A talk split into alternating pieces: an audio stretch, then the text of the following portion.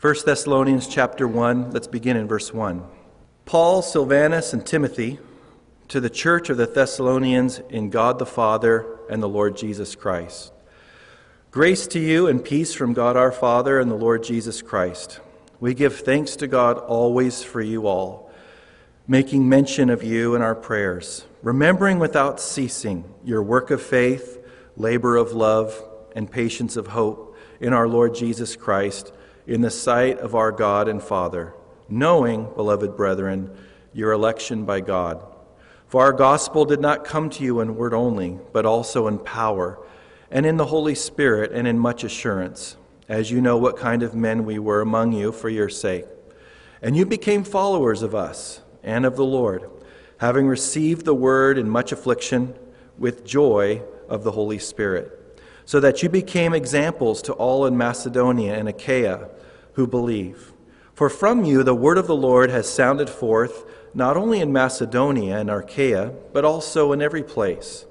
Your faith toward God has gone out, so that we do not need to say anything.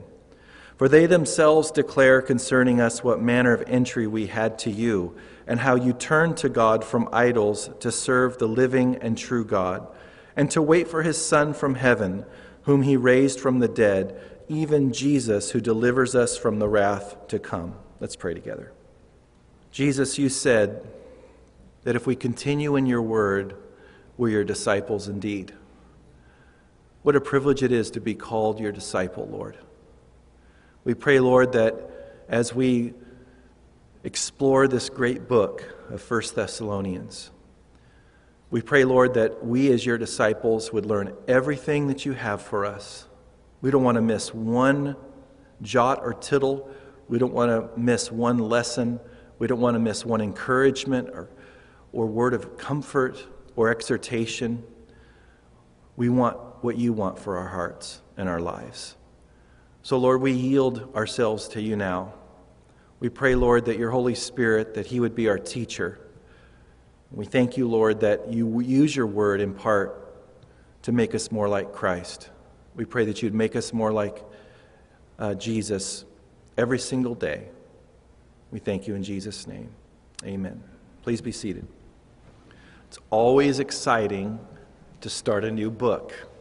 At least it is for me. I get, I think I've said this before, and it's true. I get borderline giddy Okay, I crossed the line into giddiness. Let me just confess. I love starting a new book. Has a whole set, new set of adventures, a new set of things to discover and to learn and to glean. It's such a blessing to be able to do so together as a family, and we're very excited about what the Lord has in store for us because there's certain treasures and certain wealth that only come for those who continue in His Word and are students of His Word, and that's what He has produced in our hearts a desire to be uh, a, a learner. That's what a disciple means. It means a learner. And we want to be learners of Him and learn from Him. And so He has said that all Scripture is given by inspiration of God and is profitable for doctrine and reproof and training in righteousness, so that the man of God may be thoroughly equipped for every good work. All Scripture. So we want to go through every verse. Now, as we begin this book today, I want us to think about something. I want us to think about our level of growth after we became a new believer. I became a new believer, uh, actually, I'm celebrating 22 years this month. I became a new Christian in 1990. And I want us to think about where we were at three weeks after we received Christ. Where were you? Where were you spiritually? What were you thinking about? What were you grappling with? What things was the Lord working on? I mean, right away. Usually we have this whole list of things we think the Lord should deal with people on, and we have this whole order of importance that usually God disregards completely.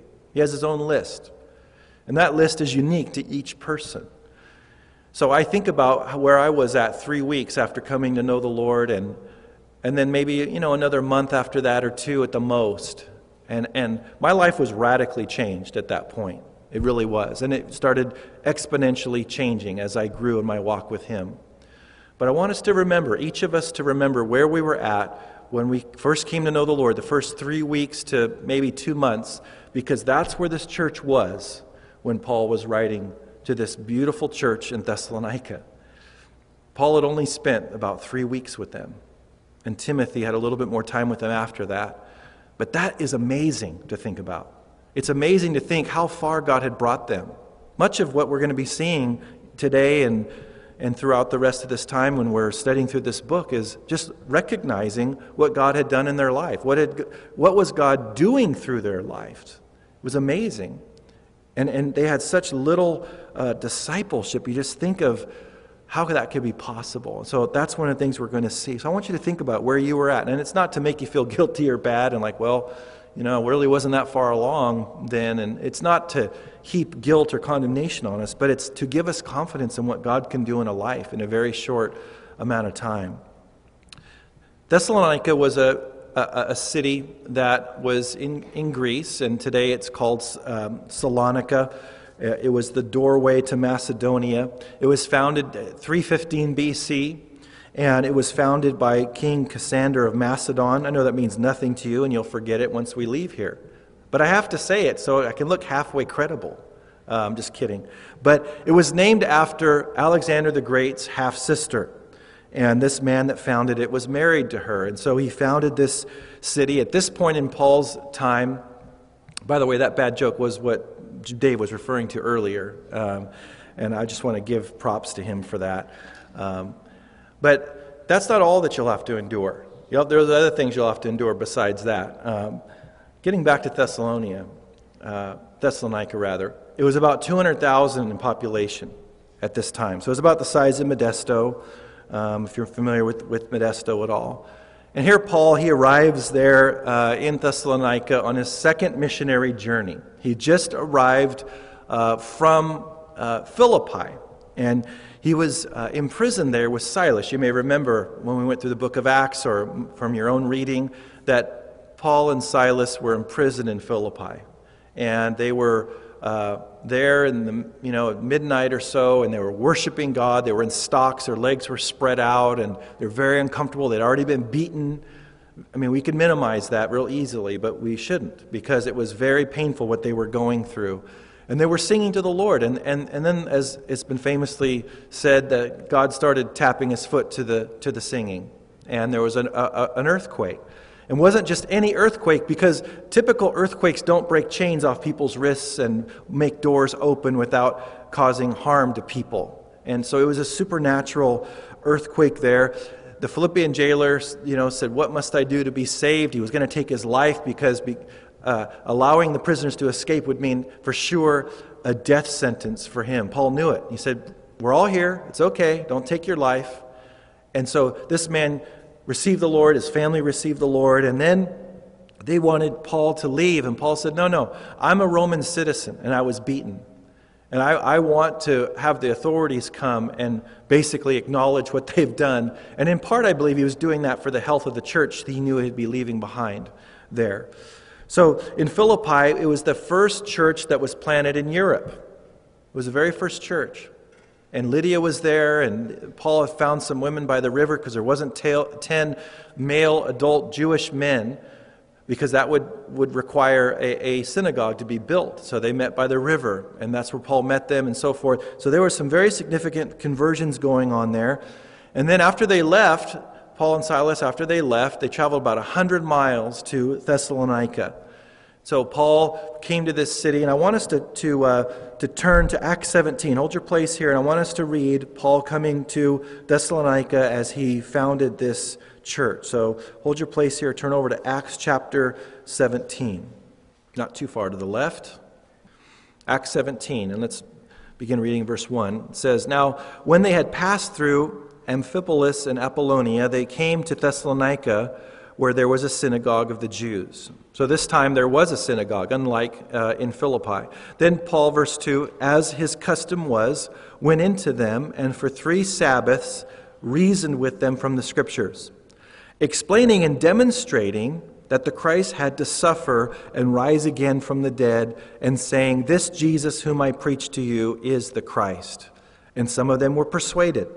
And a great multitude of the devout Greeks, and not a few of the leading women, that's significant, joined Paul and Silas. But the Jews who were not persuaded became envious, took some of the evil men from the marketplace, and gathering a mob, set all the city in an uproar and attacked the house of Jason and sought to bring them out to the people. But when they did not find them, they dragged Jason, but she appreciated that, and some brethren to the rulers of the city, crying out, These who have turned the world upside down have come here too. Jason has harbored them, and these are all acting contrary to the decrees of Caesar, saying there is another king, Jesus. And they troubled the crowd and the rulers of the city when they had heard these things. So when they had taken security from Jason and the rest, in other words, they posted bail, uh, they let them go. Then the brethren immediately sent Paul and Silas away by night to Berea. When they arrived, they went into the synagogue of the Jews. These were, that is, those in Berea, were more fair minded than those in Thessalonica, in that they received the word with all readiness and searched the scriptures daily to find out whether these things were so.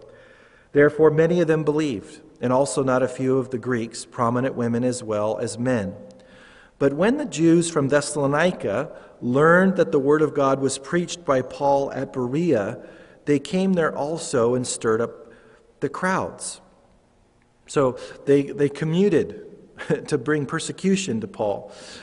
Then immediately the, the brethren sent Paul away to go to the sea, but both Silas and Timothy remained there. So those who conducted Paul brought him to Athens, and receiving a command for Silas and Timothy to come to him with all speed, they departed. Now you can turn back to 1 Thessalonians chapter 1. So that was the planting of this church in Thessalonica.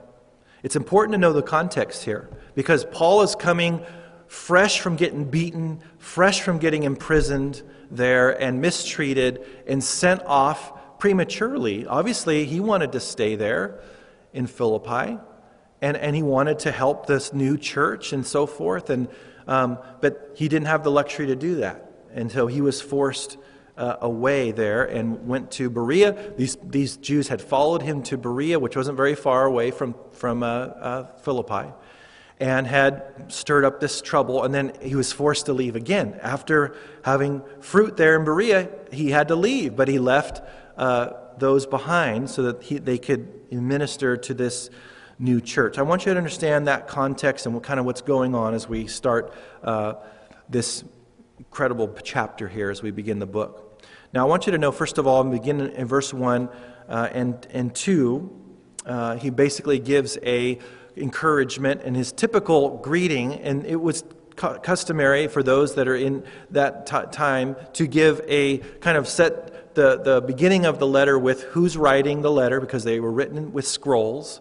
So they, they couldn't just look at the end very easily. They had to let them know who was writing in the beginning so they wouldn't have to unroll this long scroll there. So he says Paul, Silvanus, and that's uh, Silas's Roman name, Silvanus there, and Timothy. Now, Paul's the author. He's the one that's inspired by the Holy Spirit, but he's saying uh, that I'm with these other men as well. And so he says, so he says, that's who's writing the letter, Paul. I'm with these men here. And it's important for us to know that, uh, but the, you know, Paul's writing this book from Corinth because he went to Athens after Berea. And then what happened was the, he called for uh, Silas and Timothy to come. They came from Berea to him there. And then he sent uh, Timothy back to uh, um, uh, Thessalonica. And then he most likely sent uh, Silas to uh, Philippi for a time, and then they rejoined him back in Corinth when he went to Corinth. And so uh, that's important for us to know because he's going to mention that a little bit later about Timothy going to them in chapter 3 and everything. We need to know a little bit about uh, kind of what the progression of how they were moving around and ministering and so forth. So he says who he's writing this letter to to the church of the Thessalonians in God the Father and the Lord Jesus Christ. And I want you to see here that after uh, he says to the church of the Thessalonians, he says, in God the Father and the Lord Jesus Christ. Anytime you see the word in before we see in Christ or before Christ or before God and so forth, when he says in Christ or in God, he's talking about our positional standing before God. And he's going to mention election here before we're done. So he's talking about their positional standing. They are not only in Thessalonica, but they're also in God, spiritually speaking. They're in God the Father and the Lord Jesus Christ. Lord is Christ's title. Uh, Jesus is his name. Jehovah is salvation. Christ is his mission. It means the anointed one or the Messiah. So sometimes we think that it's like, uh, as someone has said, Smokey the Bear, you know, his first, middle, and, and last name. But it's, you know, Lord Jesus Christ is not his first, middle, and last name. It's his title, his name, and his mission all into one. He says, Grace to you and peace from God our Father and the Lord Jesus Christ. His customary greeting, we see it in all of Paul's letters. Uh, and he's saying that's a common greeting because the, the, Greeks would say charis, that's grace in Greek. They would say grace to you. In other words, may God give you a better day than you deserve. And it's great to be able to say that to someone. May God give you a better day than you deserve. You should try that sometime. But also, that the Jewish greeting was, was shalom. So we kind of combine these together grace to you and peace from God our Father and the Lord Jesus Christ. And I say this every time because the Holy Spirit put it in His Word every time, and it's, the, and it's worth repeating. It doesn't say things by accident. That you can't experience the peace of God until you first experience the grace of God. And so you'll never see uh, the, may, um, peace and grace to you from God our Father. It's always grace and peace. There are many people that are trying to experience the peace of God, but they do it on their own terms. They make up the means by which that happens, and they devise their own way in doing that. But they, they can't come to God with works. And that's the only other way to come to God. If you're not going to come to Him by God's grace, you're going to come to Him with your works. And thus, you're not going to have peace with Him because that's not how you begin a relationship with Him. You begin your relationship with Him by receiving His grace in your life, His, that undeserved favor, that unmerited favor. And you receive that grace into your life and receive the free gift of salvation, then you have peace with God. So, very important that we see that in that particular order there.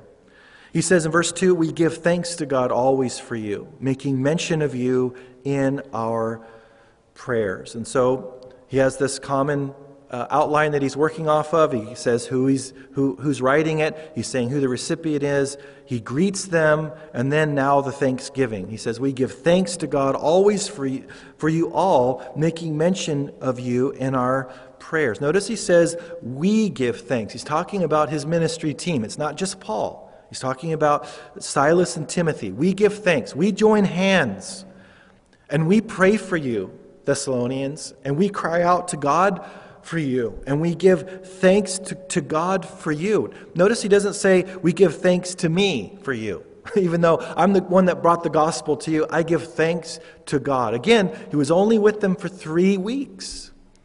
He knows that what's happened in them could only happen by God and by the Holy Spirit. But and every time he thinks of them, which it hasn't been that long since he's left them. It's only been a month or two, three at the most, since he's been among them. And so he's remembering, he's thinking back to their faces and, and what it was like to, to be among them, even for the short time that he was with them. And he, he says, I thank God always. Not some of the time. And he doesn't say, I give thanks to God for some of you. Wouldn't that be disappointing to read? or have, have someone read in your presence, you know, I give thanks to God for some of you. Oh, wonder who he's talking about. I knew it wasn't, I knew he wasn't talking about me. I knew I'm, I'm that guy that has been such a pain in the neck to God. You know, and he says, I, I give thanks to God always for you all. For you all. Maybe some of us here need to be encouraged about how God sees you and how He loves you, and He loves everybody equally. He doesn't love us more because we're doing better in some capacity, whether it be spiritual or any other way. He is love. God is love. He cannot love you any more than He already does, and He can't love you any less than He already does. Anything that you could possibly do to try to get Him to love you more would, would, not do any good. And it's just like with our children. If they tried to get us to love them more, what would we say? What would we tell them? Stop it. You can't get me to love you anymore. I already love you as much as I possibly can. So all of that produces the end of verse 2, making mention of you in our prayers. And, and I bet he prayed for him a lot. As, as, as a leader, as a, as a shepherd, and the, the concern that the Holy Spirit gives you for his people, him, him knowing they've, they've only been with the Lord a, a short time and didn't have much exposure to, to really anything. I mean, in terms of, you couldn't give them a, a New Testament, you couldn't give them, here's the, you know, a gospel, you couldn't give them anything. You just, here you go. I got to go. I got to leave town. I know the Holy Spirit's going to take care of you, and he, and he did take care of him. And that's what we need to see. We can't miss what God can do in a short amount of time in His people. So I know He was praying for them because I know that He cared deeply about them, and I know that He knows that they needed prayer. They needed prayer. He was trying to work his way back. In fact, in chapter 3, he's going to say, We couldn't take it anymore. I had to send Timothy to you. You just couldn't take the thought of them receiving the persecution that they were going to be receiving without him some, uh, some way in some capacity imparting spiritual health to them and so it was very important for him to, to say we have got your back. We're with you. We're standing with you. We're praying for you. And i want you to know that we do it always for you. That must have been an incredible comfort to them to, to know that to know that paul's praying for us. He's interceding for us. He hasn't forgotten about us. And he's praying for all of us not just some of some of us. Incredibly thankful, I'm sure, that they uh, had, had in their hearts. Incredible thankfulness. Now, notice in verse 3 and 4, Paul lists what uh, he, he was thankful for. He says, verse 3 remembering without ceasing your work of faith, labor of love, and patience of hope in our Lord Jesus Christ in the sight of our God and Father. Now, it's interesting here. I don't know if you caught this, but Faith, hope, and love are in verse 3. Did you see that? He says that we're remembering without ceasing your work of faith, labor of love, and patience of hope. This was about four years before he wrote 1 Corinthians chapter 13, where, we, where he said that these abide faith, hope, and love, and the greatest of these is love. So he's mentioning this years before the Spirit inspired him to write 1 Corinthians 13 and articulate what uh, supernatural agape love looks like. But he focuses on their work, their labor, and patience. That's what we need to focus on. It's not the faith, hope, and love. That's not what they were doing. They were doing something else. But what we see the faith, hope, and love come into play with is the motivation. That was the motivation for their work. That was the motivation for their labor. That was the motivation for their patience there. So you could read it this way The work that came forth from their faith, the labor that came forth from their love, and the patience which came forth from their hope. Those things are natural byproducts supernatural byproducts of having those virtues in our life. So, the work of faith. They believed in Christ. They trusted in Christ for salvation. They were busy about the Lord's business. They were busy about spreading the gospel. Paul's going to get into that in a minute. They were busy about stepping out in faith. And all of that required work. And Paul's going to get into next, the next chapter what kind of men that they were among them in their midst that they worked with their hands and they, they, they weren't a burden upon them financially. They had it modeled before them, what it looked like to work in Paul and then these other two men. That, that, that there's a, a virtue in working hard for the things of the Lord. And it's a good question for all of us. Related to the things of the Lord, where is it that we're working? Where is it that we're uh, growing and we're being stretched and, and we're laboring. It actually means to work to the point of exhaustion there. And so Paul is saying, This is what I'm thankful for. I'm remembering without ceasing. That Because in verse 3, when it says without ceasing, it's not talking about they're not, the not ceasing isn't referring to the work of faith and labor of love and patience of hope. It's referring to his remembering. That I'm constantly remembering uh, what you guys were uh, about when I was among you. Remember, he wasn't there for very long. So here they were, brand new Christians. And sometimes we say that brand new Christians are Christians that have been Christians for, I've even heard it stretched all the way to 10 years. I don't know what the motivation behind that is. Uh, but, you know, sometimes it's two years, three years. What, what's a baby Christian? What's a brand new Christian? Well, I'm sure that they qualify here. Three weeks old, a couple months at the most in, in, in, the, in the Lord. And Paul is saying that I'm remembering without ceasing. I constantly think about how you were busy working and serving and giving your life away as a result of your faith. Very good um, exhortation for us. But he doesn't stop there. He says that the labor that comes as a result of love, that's the motivation behind what they were doing. So, what is love? Love is, is not just a feeling. Sometimes in our culture, especially in the context of marriage, unfortunately, we can hear these it, it, it uh, explained this way well it just was you know love is kind of elusive and it just kind of disappears and i have no control over it and it's just this feeling and once i don't have this feeling anymore then now i guess i don't love you anymore but the bible teaches a very different definition of love agape love is when we give and we, we do action and we do what's best for the other person even at my own expense so it's something that's volitional it's something that i have control over I can always choose to do what's best for another person, even at my own expense. So he's saying here, I'm remembering and being thankful that out of your motivation of love, you labored for one another and you labored for the things of the kingdom. What a beautiful testimony. If we are exhausted in life and in doing anything, for sure it should include uh, loving one another and doing what's right for another person. If you have children, if you're blessed to be able to have children, you know what it's like to be exhausted, especially as a new parent. And you're trying to do what's right, and, and you're just exhausted doing what's right and doing what's best for the other person. So much of the time, they don't even appreciate it. Even, doesn't even, they don't even know what you did until they become a parent of their own. And then it starts to dawn on them what that labor of, of unconditional love was all about, and they see it. Now, of course, we can look at the great example of all these things is in the Lord Jesus, because he had the work of faith. He had and does have labor of love all the time. That's just who he is. And so, what a great example for us to see that these things are supposed to be coming out of our lives. And we can't say that we haven't developed enough as believers because these believers already had it in their lives, coming out of their life at such a young spiritual age. It's very important for us to see that. But he continues and he says, Your patience of hope in our Lord Jesus Christ in the sight of our God and Father. And I believe this is talking about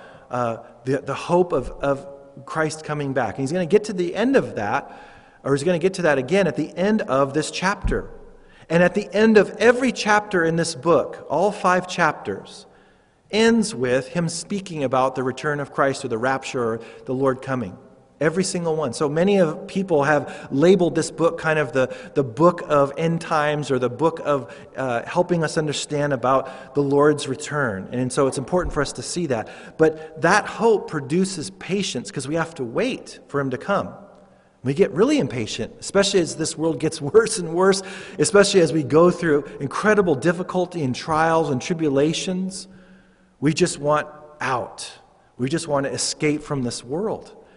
And God says that's supposed to produce patience in us, and it does. It produces patience, and it helps us to, to be busy about His business, but at the same time, be looking up, be looking for His return. So, all these things, the Apostle Paul says, without ceasing, I was thinking about these things, how you have demonstrated these things. But look at the end of verse 3. He says, in the sight of our God and Father. The most important person that has noticed these things has been God. And that's important for us to see because when we're working regarding our faith, we're working out our faith and we're living that out, when we're showing love sacrificially and we're laboring to the point of exhaustion in that, and we're waiting for Him to come back, allowing that uh, work to, to have its full impact in our lives, sometimes we're very much unappreciated. People don't see what we're doing, or we don't feel like people really notice and so forth. God notices.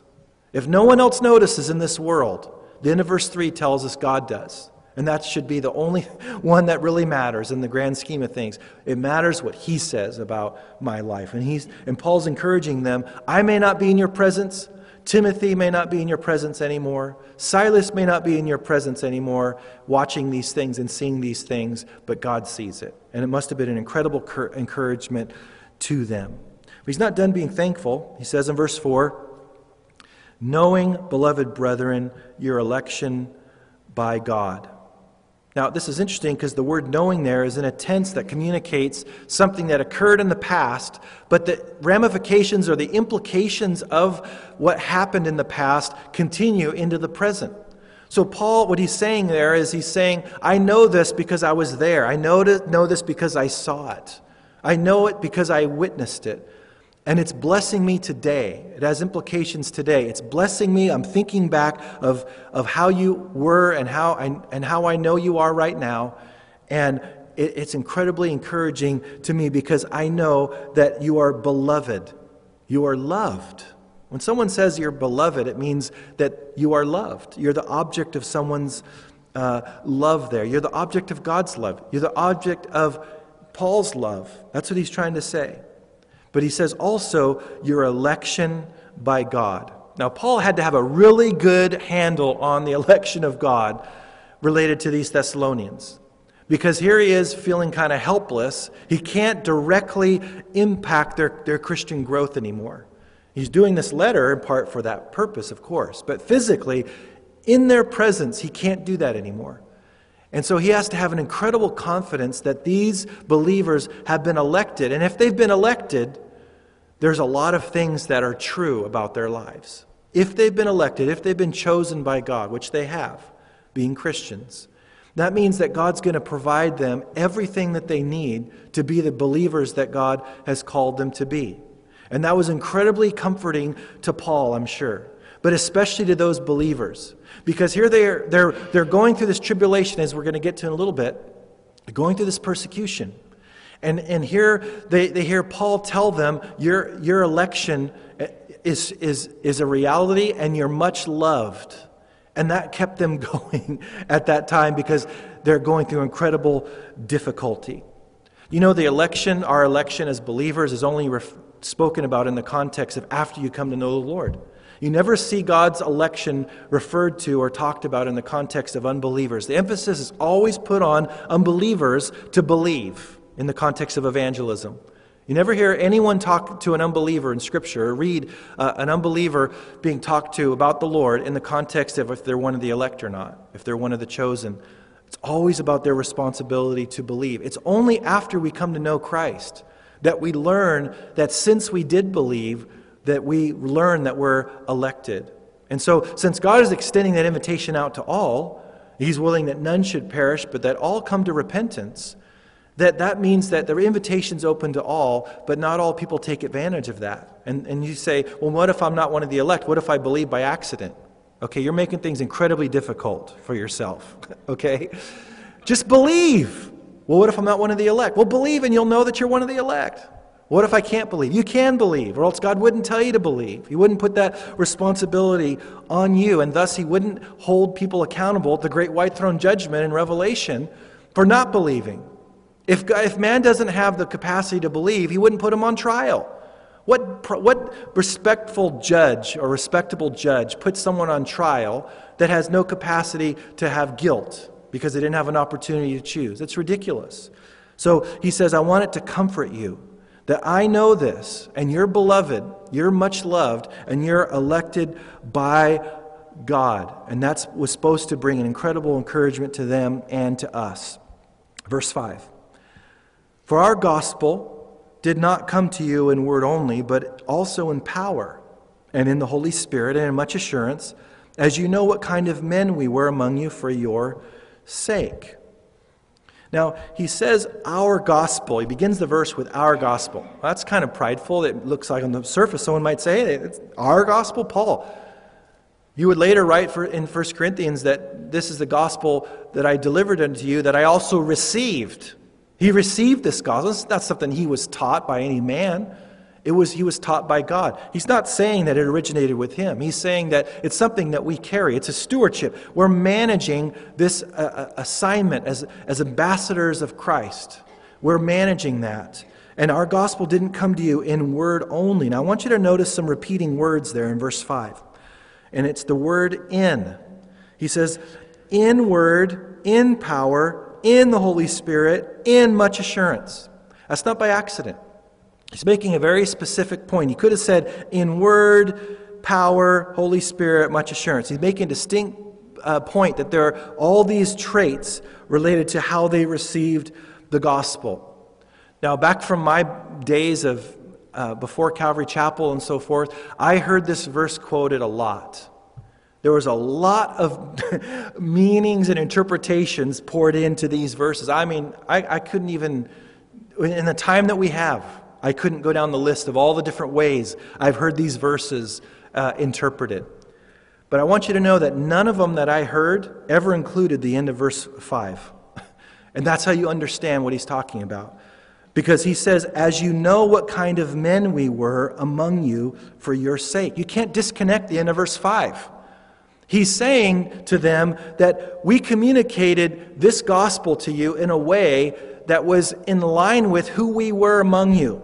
In fact, he's going to continue that in verse uh, 6 because he says, And you became followers of us. And then he continues it even on into chapter 2, talking about what manner of men we were among you. And he's building this case of how they were among them how, how uh, Paul and Silas and Timothy were among them because it's bringing comfort to them and it's giving them credibility to say what they're saying to them at this time. So, what Paul is saying is here, he's saying that we were the type of vessels that spoke the word to you. But not, we weren't just the type of vessels that just spoke and that's it. We were the kind of vessels that were also powerful in your midst. And we were also vessels that were in the Holy Spirit. We were led by the Holy Spirit. That's where they re- received their power as vessels, was because of the Holy Spirit. Their whole entire mission was a result of the Holy Spirit. The only reason why they were in Europe in the first place is because the Holy Spirit gave Paul a vision. The whole entire mission was as a result of the Holy Spirit and in much assurance was a result of who they were in Christ among these new believers. They assured them uh, supernaturally based on who they were in Christ and who they were called to be among them. So he's saying, We didn't just preach this word to you. We weren't just people that preached the word and that was it. We just communicated uh, verbal communication to you, but we lived a certain way among you. We were dependent upon the Holy Spirit. We had power coming through our lives. We assured you of these things when we were in your midst. And that's why he could say in verse 6 And you became followers of us and of the Lord, having received the word in much affliction with joy of the Holy Spirit. So, what's the lesson for us? The lesson for us is, is to be the men and women that God's called us to be in the context of sharing our faith and in the context of serving one another. It's not just about what we say with our mouth, it's not just about our theological positions. It's about being the kingdom of God in our midst, to having the kingdom of God function through our lives in one another's lives, to be inspired by the Holy Spirit. You know, sometimes he is leading our conversations and He is leading what we're saying to one another in ways that we have no idea. You ever said that to someone where you're, you're just communicating and you're sharing something and you don't know where this is coming from? Like, I don't know where I'm getting this stuff. That's the Holy Spirit leading your speech. He's making, you know, He's establishing our thoughts as we're speaking. And we're being an extension of the Holy Spirit in someone's life. And it's powerful and it's supernatural there. And he's saying, You know what kind of men we were among you. And we had this dynamic going on in our lives. You know, we think about what qualifies people for ministry, whether it be leaders or, or the rest of us that are in ministry, because we're all in the ministry, and not one part of that is more important than another. What qualifies us is that the Holy Spirit has called us to do something. We, if we've been called to do it, that means He's going to give us everything that we need to do that. And so, because of that, we're serving out of the right heart. We're serving out, out of uh, the Spirit directed opportunities that He presents to us, and there's no explanation for it. See, I think we've gotten too smart for our, our can I say britches? Do we still say that? We've gotten too smart for our britches in ministry. We figured it out. We, we've thought, well, if we do all these things, then everything will just work like clockwork. And God's all for having things not, you know, be confusing and, you know, out of order and so forth. But we're, we're trusting in so many different models that people have brought into the church. Here you have this church that is brand new. They're baby Christians. They have no leadership there to, to, to help them. They have no New Testament that we're aware of. And, and here they are bearing beautiful fruit. And Paul is saying that this happened in, in part because of how we were among you. And they're going to replicate this, as we're going to see in a moment. He says in verse 9, For they themselves declare concerning us what manner of entry we had to you, and how you turned to God from idols to serve the living and true God. Did I skip verse 8? I think I did. Yeah, let's go back to verse 8. It's always helpful. I'm glad I caught that. I'm, I'm surprised I did. Verse 8, let's go backwards. For from you the word of the Lord has sounded forth, not only in Macedonia um, and Achaia, but also in every place. Your faith toward God has gone out so that we do not need to say anything. Now, he's already said in verse 7 that you became examples to all in Macedonia and Achaia who believe. So, Paul is saying that we were a certain way among you of the Holy Spirit and dependent upon Him and in power. And then he said, You became, now you followed us. You followed our example. Notice he says in verse 6, I know we're going backwards, we really are going to make it to 10, going backwards. He says, You became followers of us and the Lord. Notice he doesn't say followers of the Lord and us. You'd think that you'd, you'd put it in that order, but he doesn't. They were the human instruments that were being used by the Lord in, in uh, their lives. And he's saying, You received this in much affliction. We had uh, much affliction coming in because of Philippi. We had much affliction coming in because of that. But you have much, much, much affliction, but God gave you joy of the, the Holy Spirit there. And then you became examples to all in Macedonia and Achaia. And then he says, For from you the word of the Lord has sounded forth. Now, that, that word there means like to re- reverberate. So if you reverberate something and you say something and it kind of echoes and carries along, that's kind of the word picture here. And he's saying, everybody, not just those in Macedonia and Achaia, but also in every place.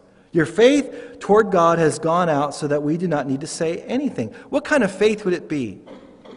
That Paul would be speaking about, that he wouldn't have to say anything. He wouldn't have to say anything about the health of this church because they already know it. These other places already have heard about the health of this church because of what they were doing and how they were serving and how they were progressing. And remember, they were baby Christians. Amazing. Every church has a reputation. Every, every Christian has a reputation, but collectively, every church has some kind of reputation.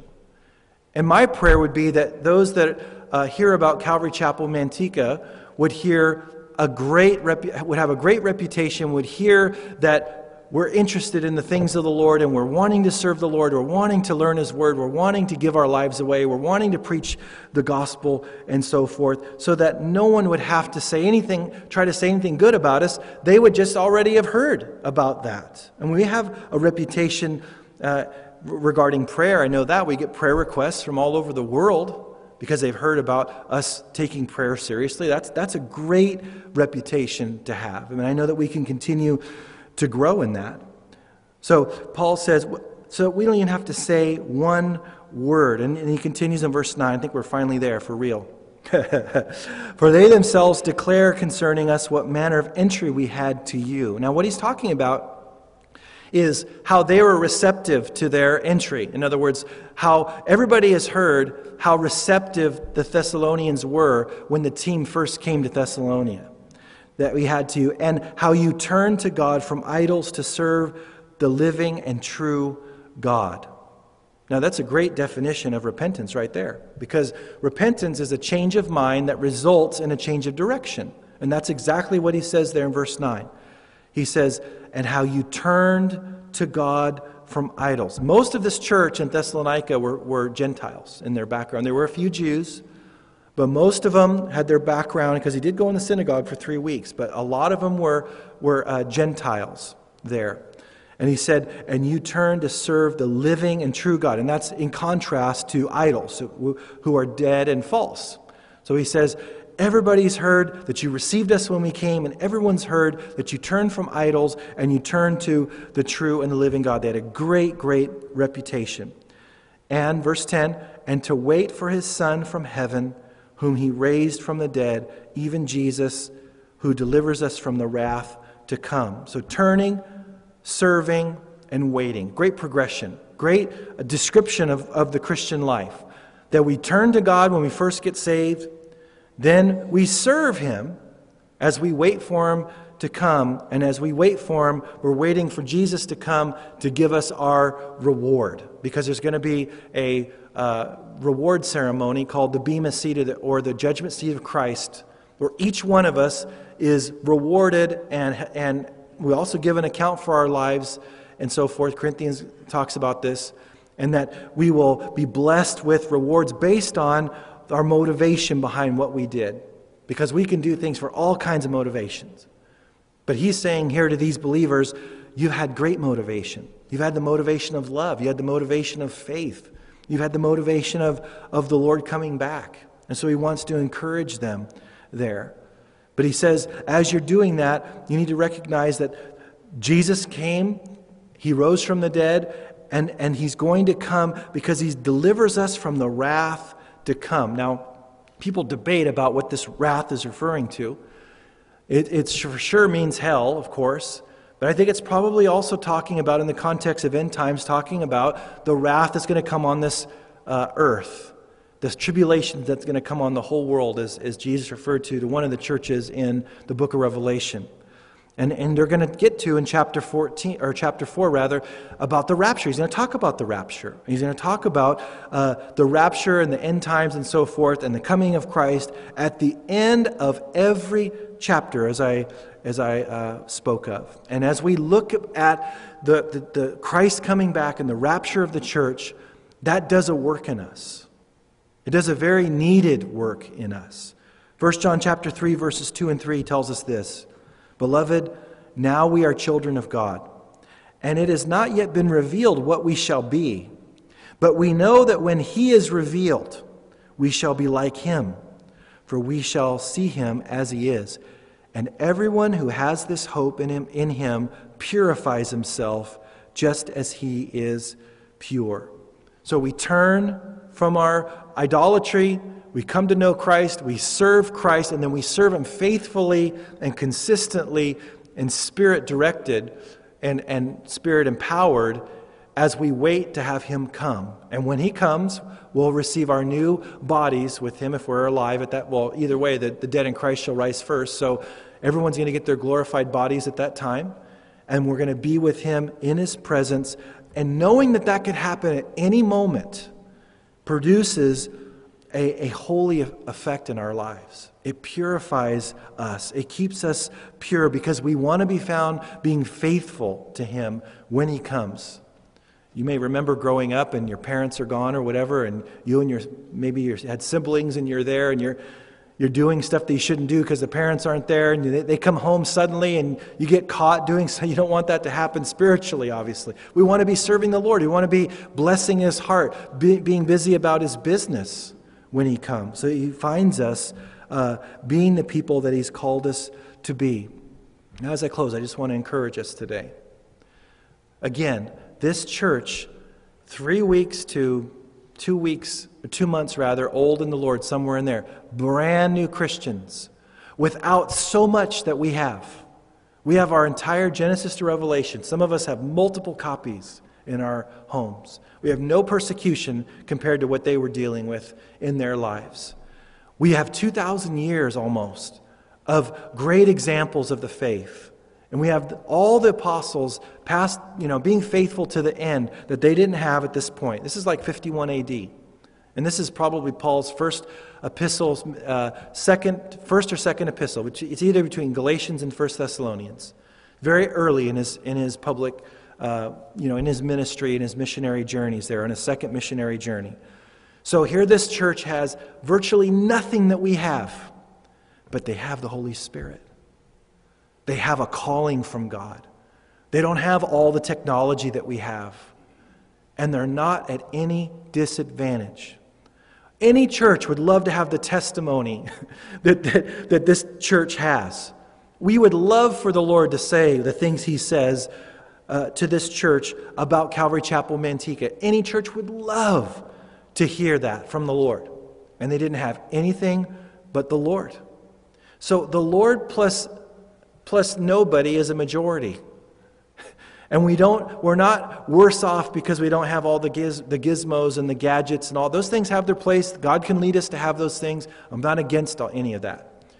But it, to the neglect of the leading of, and empowering of the Holy Spirit, to be the kind of people that God's called us to be, the same type of people that this team was to the, this church of Thessalonica, to be empowered by the Lord, to be led by the Holy Spirit, to, to communicate assurance of the things of the Lord in people's lives, to have the word of the gospel on their lips, to be communicating those things. We need to be ready for that at any moment so that God can encourage other churches. Because we forget that God's encouraging other churches by what they hear from other churches that they know of. And so the body of Christ affects the rest of the body of Christ. Very important for us to see. He's going to continue along these lines of being a great example. We'll get into those next week. Let's pray. Thank you, Lord, for beginning such a great work in us. Thank you, Jesus, that when you begin something in us, Lord, you do your part and you, you finish it. We thank you for that. I pray that you bring encouragement to us. Help us. Help us to live the life that you've called us to live. Help us to be an influence in people's lives. Help us, Lord, to be ambassadors for you wherever you've placed us in this world. Help us to, to take seriously the Great Commission. Lord, all of us here can grow in that. I pray, Lord, we be busy about your business. Help us to know the opportunities you put before us and be faithful to those opportunities. Thank you, Lord, for all the encouragement, exhortation, and challenge that this, these verses represent to us, Lord. We want to be like you. We want to grow in our walk with you. And we thank you in Jesus' name. Amen.